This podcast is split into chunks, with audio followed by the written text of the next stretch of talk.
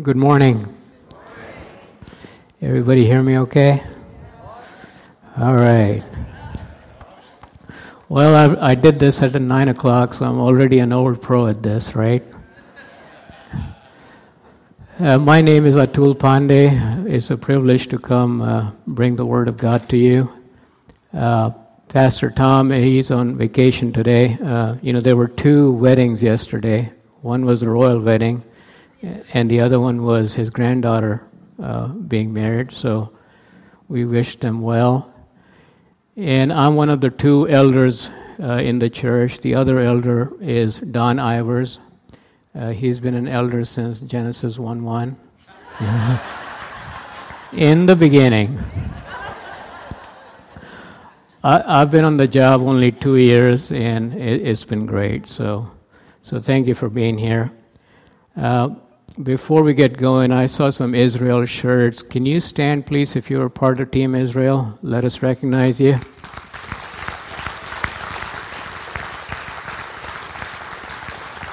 Welcome back. Welcome back. Welcome back to good old safe USA. We're glad you're here. Before I get going, I want to tell you a little bit about myself. I'm an immigrant from India. I came here uh, 28 years ago, and I was I was only 20 when I came, a little over 20 years of age. And my dad, he uh, saved up $2,000. He bought me a plane ticket, and he let me go. And my mother, she uh, she packed me a pressure cooker and a whole bunch of lentils and, you know, that's just the heart of a mom, right? Uh, she didn't know what I was going to be doing for the next 28 years, but she figured I wasn't going to starve the first week when I came here. So that was a long time ago. I was only 20, and I didn't know much about America. I only knew about America what I saw in the movies, in the Hollywood movies. So I figured I knew everything about America, right? But I was curious, as any 20 year old is, and I wanted to learn a lot about where I was. So I did the best thing any immigrant should do. I started watching The Simpsons.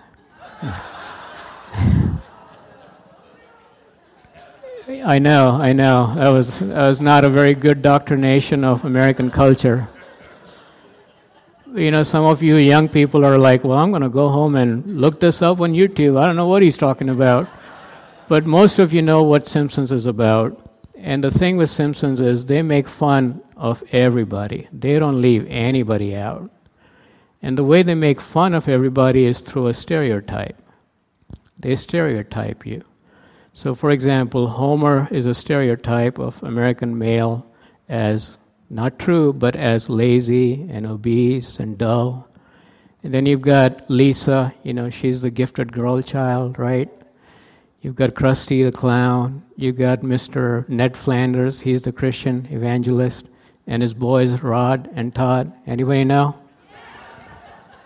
The famous line, Rod and Todd, this is God.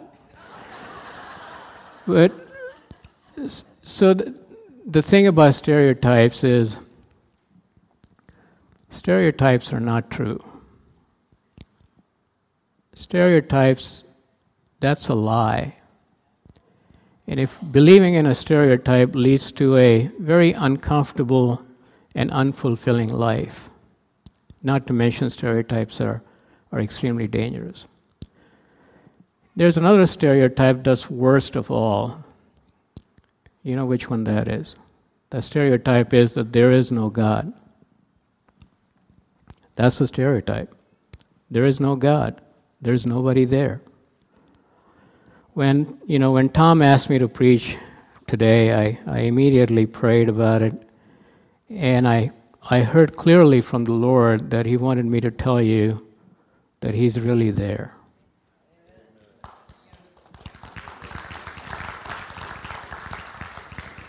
He's really there. He's waiting on the other side of life. You know, the death rate right now, as of this morning, was at 100%. It's, it's not going to change unless the Lord returns. We're all dying here. And he wanted me to just talk about how we know that he's really there. Our scripture today is from Luke 7. Uh, thank you for reading that out, Courtney. Uh, to put a little context on it, the paragraph just before what was read, you know, Jesus raises a widow's son. It's hard enough to lose a child, let alone the only child, let alone a widow's only child, because that's her life, that's her provision, her protection, her everything.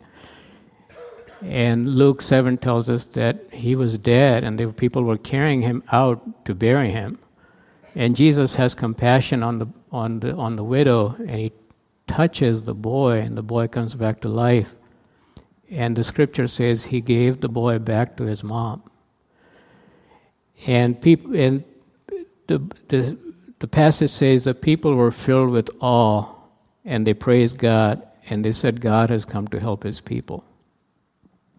So this happens, and then John the Baptist, you know, he immediately recruits two of his gophers, and he says, Go to Jesus and ask, Are you the one who was to come, or should we expect somebody else? Are you the one who was to come, or should we expect somebody else? Say what, John? Really? He just raised somebody from the dead. And the question is coming from John the Baptist. John the Baptist is the same guy that leapt in the womb when he was first in the presence of our Lord. The Bible tells us when Mary was pregnant with Jesus, she went to see her cousin Elizabeth, who was John's mother, and John was in the womb. And as soon as Mary greeted Elizabeth, the baby leapt in the womb because the baby knew, This is my Lord. This is why I'm coming into this world. This is what Isaiah says I'm here to prepare a way for the Lord, to make straight paths for Him. I'm here so that I would decrease and He would increase. This was John the Baptist.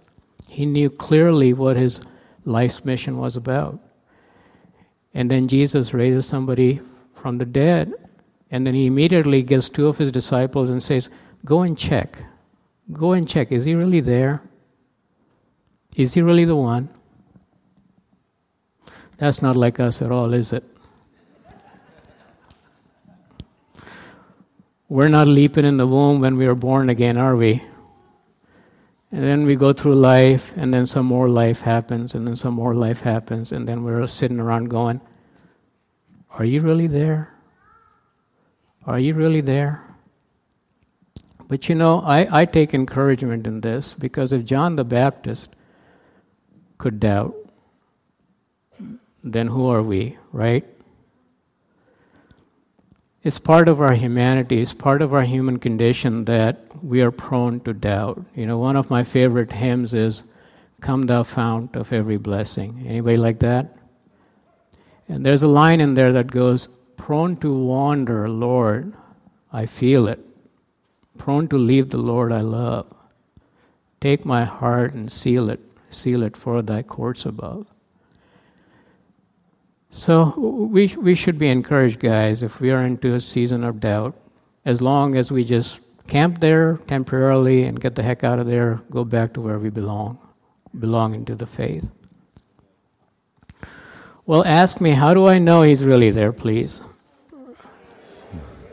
Well, thank you. I'm glad you asked because I got, I got at least three reasons for you, and there are so many more and your own testimony is one of them. But the first reason I know is because it says so in Hebrews. By the way, you know men are better at making coffee than women. It says so in the Bible, you know, Hebrews. Uh, in Hebrews 11:6 it says, Without faith, it is impossible to please God. And anyone who comes to Him must believe that He exists and that He rewards those who earnestly seek Him. Anyone who comes to Him must believe that He exists and He rewards those who diligently seek Him. You know, God set this system up, the system of faith, this muscle that we've got to exercise, the seeing without believing. Uh, I'm sorry, believing without seeing stuff. It's not natural. I can't even say it right, see? It's supernatural, it's a gift from God. And for some of us, admittedly, it comes easier than easier for us than others. But that is his system. Anyone who comes to him must believe that he exists. So that's one answer for you. The second answer, how we know that he, he's really there, is actually let's just ask Jesus. Let's see what Jesus told those two disciples when they came to him and said, Are you the one who was to come, or should we expect somebody else? Here's what Jesus said He said, Go back and report to John what you have seen and heard. The blind receive sight, the lame walk, those who have leprosy are cleansed, the deaf hear, the dead are raised, and the good news is proclaimed to the poor. you know, it, it kind of makes me wonder why Jesus is God. So why couldn't he just supernaturally speak to the disciples' hearts, speak to John the Baptist's heart, and just convince them that he's God? Instead, he tells them that the blind receive sight, the deaf hear, the lame men are walking, and the good news is proclaimed to the poor. It's because he wanted them to exercise their muscle of faith. Not only that, in Luke 4, you know, when Jesus, as was the custom, it says, he went in the synagogue and the scroll of Isaiah was handed to him. And he read out the same words. He said, The blind see, the deaf hear, the lame men are walking. And he closes the scroll, puts it down, and then goes down and, and says, Today this prophecy is fulfilled. And he goes and takes a seat. Can you imagine what gall he had to do that? Seriously? It's because he is God. That's how we know he's there, guys. Because blind men are receiving sight, lame men are walking, lepers are being cleansed. You know, part of the world where I come from, that is actually happening, even today. I know it's hard to believe sitting here in Grove City in Columbus, you're like, well, that doesn't happen here. I don't know if any blind people that are receiving sight. I don't know if any lame men that are walking. I don't know if any poor that have heard the good news. That would be true, except we ourselves were blind once, and we're seeing now. We were lame once, and we're walking hard, fast with, with the Lord now. Good, na- good news was being was proclaimed to us, and you would say, "Well, we're not really that poor," and you're right, we're not. We're not that poor at all. However, we're still really, really, really, really poor. You know how I know that? Because we can't even add an hour to our life. That's how I know that. All our health and our wealth that we may rely on, that can disappear in an instant. That's how we know He's still there. You know, you could say, well, this is all well and good. You're telling me things from the Bible, but here's one way I would really know that He's there.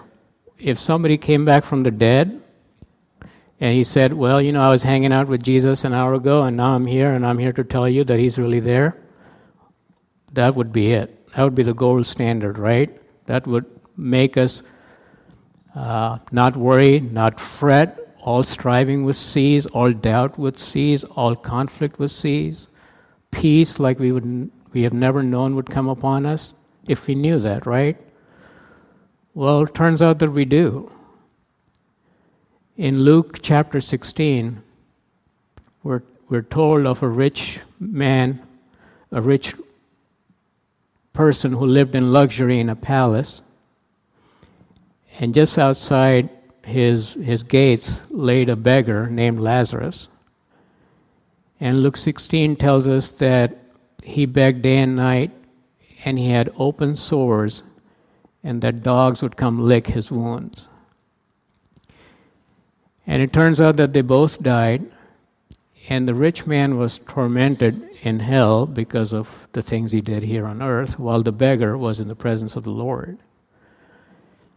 So the rich man, he says to Jesus, he says, Lord, I got five brothers down there, and they're doing the same thing I'm doing.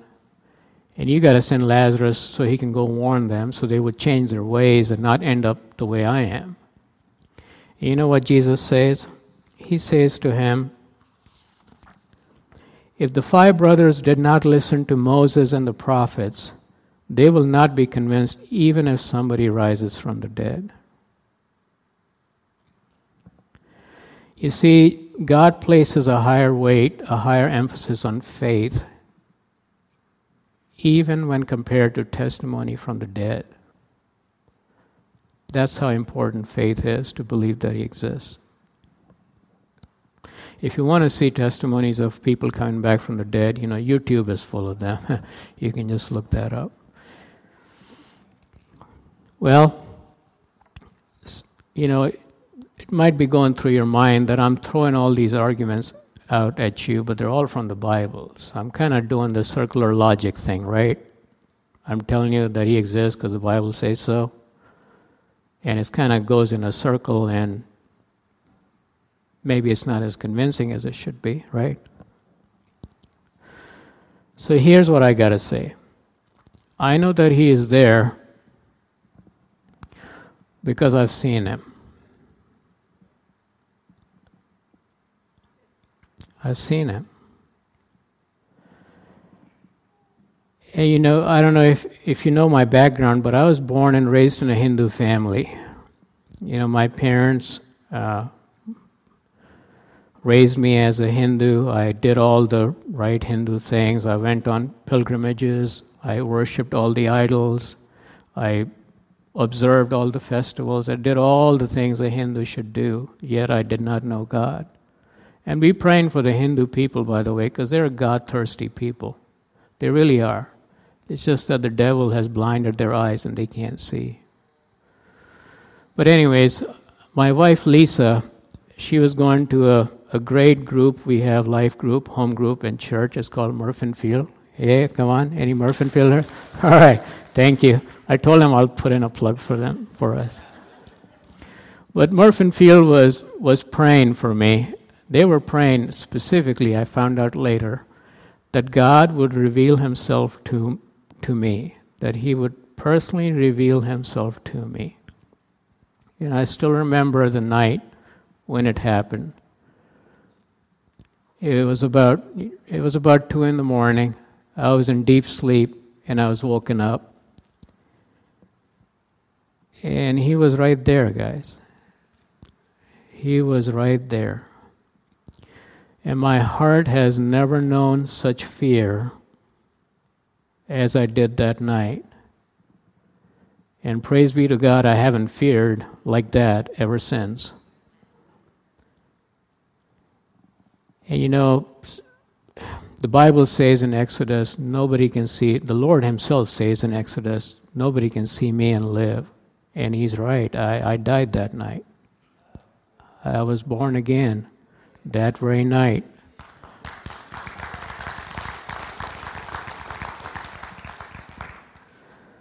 That's my, that's my answer to how do I know he's there. If you don't believe anything in the Bible, if you can't exercise the muscle of faith, I'm here to give you a personal testimony that he's waiting on the other side of life. And the sooner we get a hold of that, uh, the better off we will be.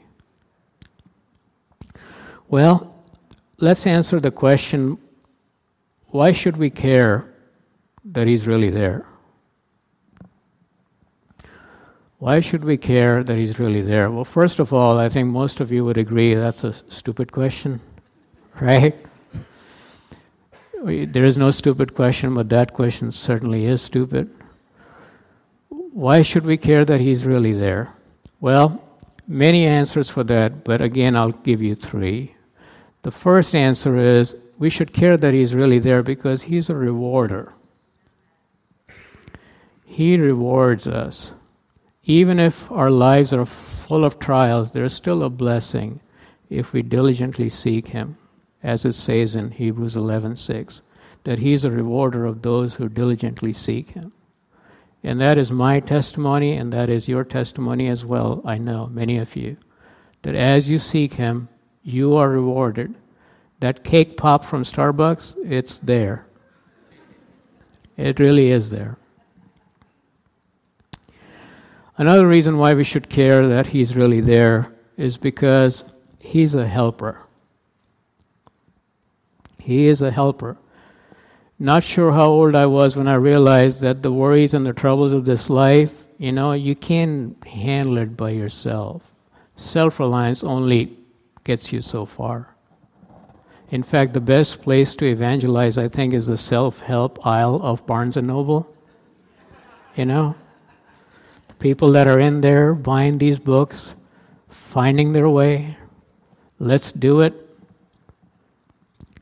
Psalm 46, verse 1 says, God is our refuge and strength, and He's an ever present help in times of trouble. He is our helper.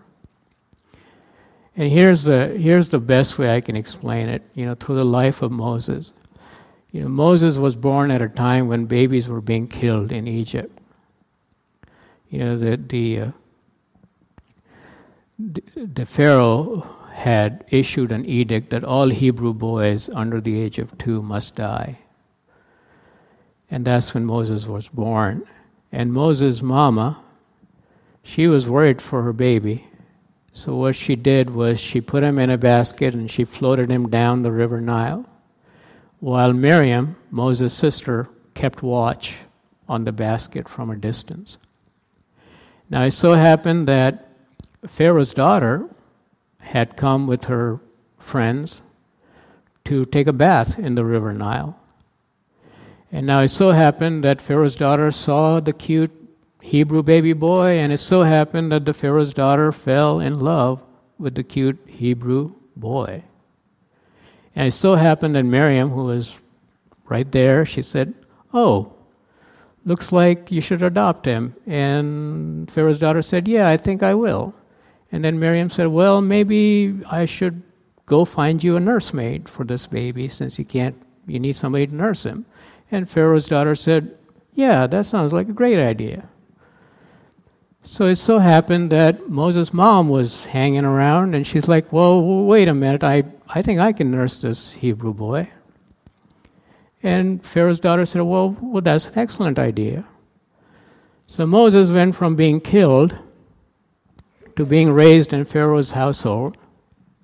And Moses' mama went from fearing her baby boy dying to taking care of the baby boy and getting paid for it. Are you going to tell me God can't change things on a dime?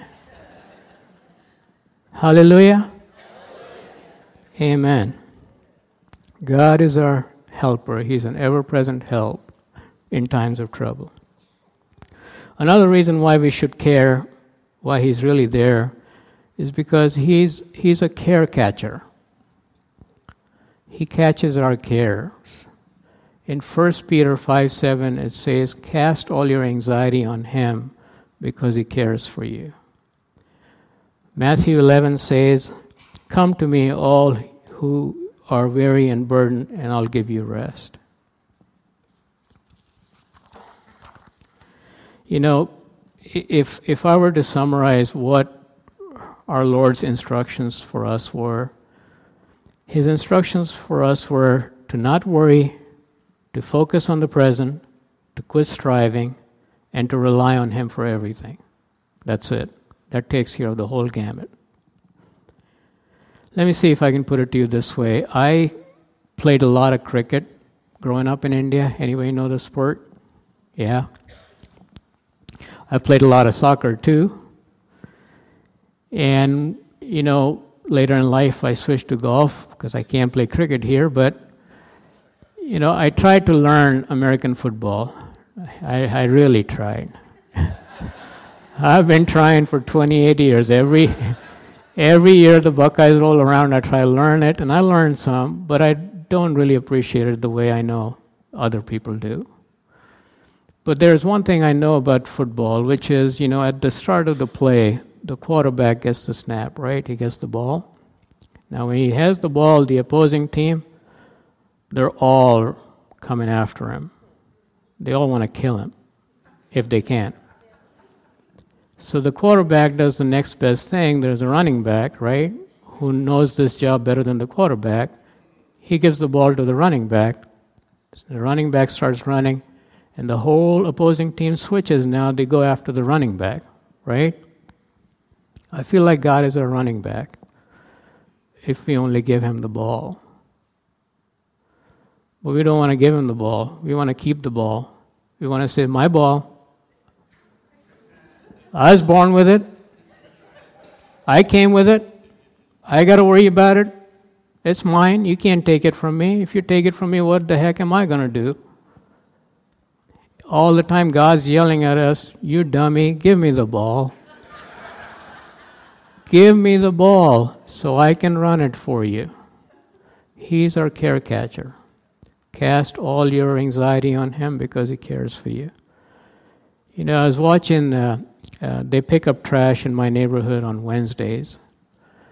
And I see those trash guys, I see how they take the trash and they throw it in the truck, right? They don't care. They really don't care what goes in, what falls out. They just take it and they cast it into that truck. I feel like that's how we got to cast our cares, like that trash guy on Wednesdays. Cast all your cares on him because he cares for you. Well, guys, it's almost time to wrap up, but here, here's what I really wanted to say. Most of us are believers in here. We believe. We believe in the name of Jesus. We believe that He's God. We know by the Spirit of God, only by the Spirit of God, we can say that He is God. But there's a difference between believing and knowing. For example, I believe I'm going to watch golf this afternoon. Right?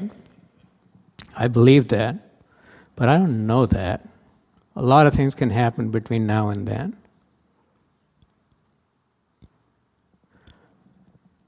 There's a difference between believing and knowing. And my prayer is that we don't just believe, but we also know that. He's really there, guys. He's really there. Let me, let me give you another illustration, and maybe this would mean something to uh, some of you that are science minded. You know, 500 years before our Lord was born, the Greek philosophers had figured out that the earth is round.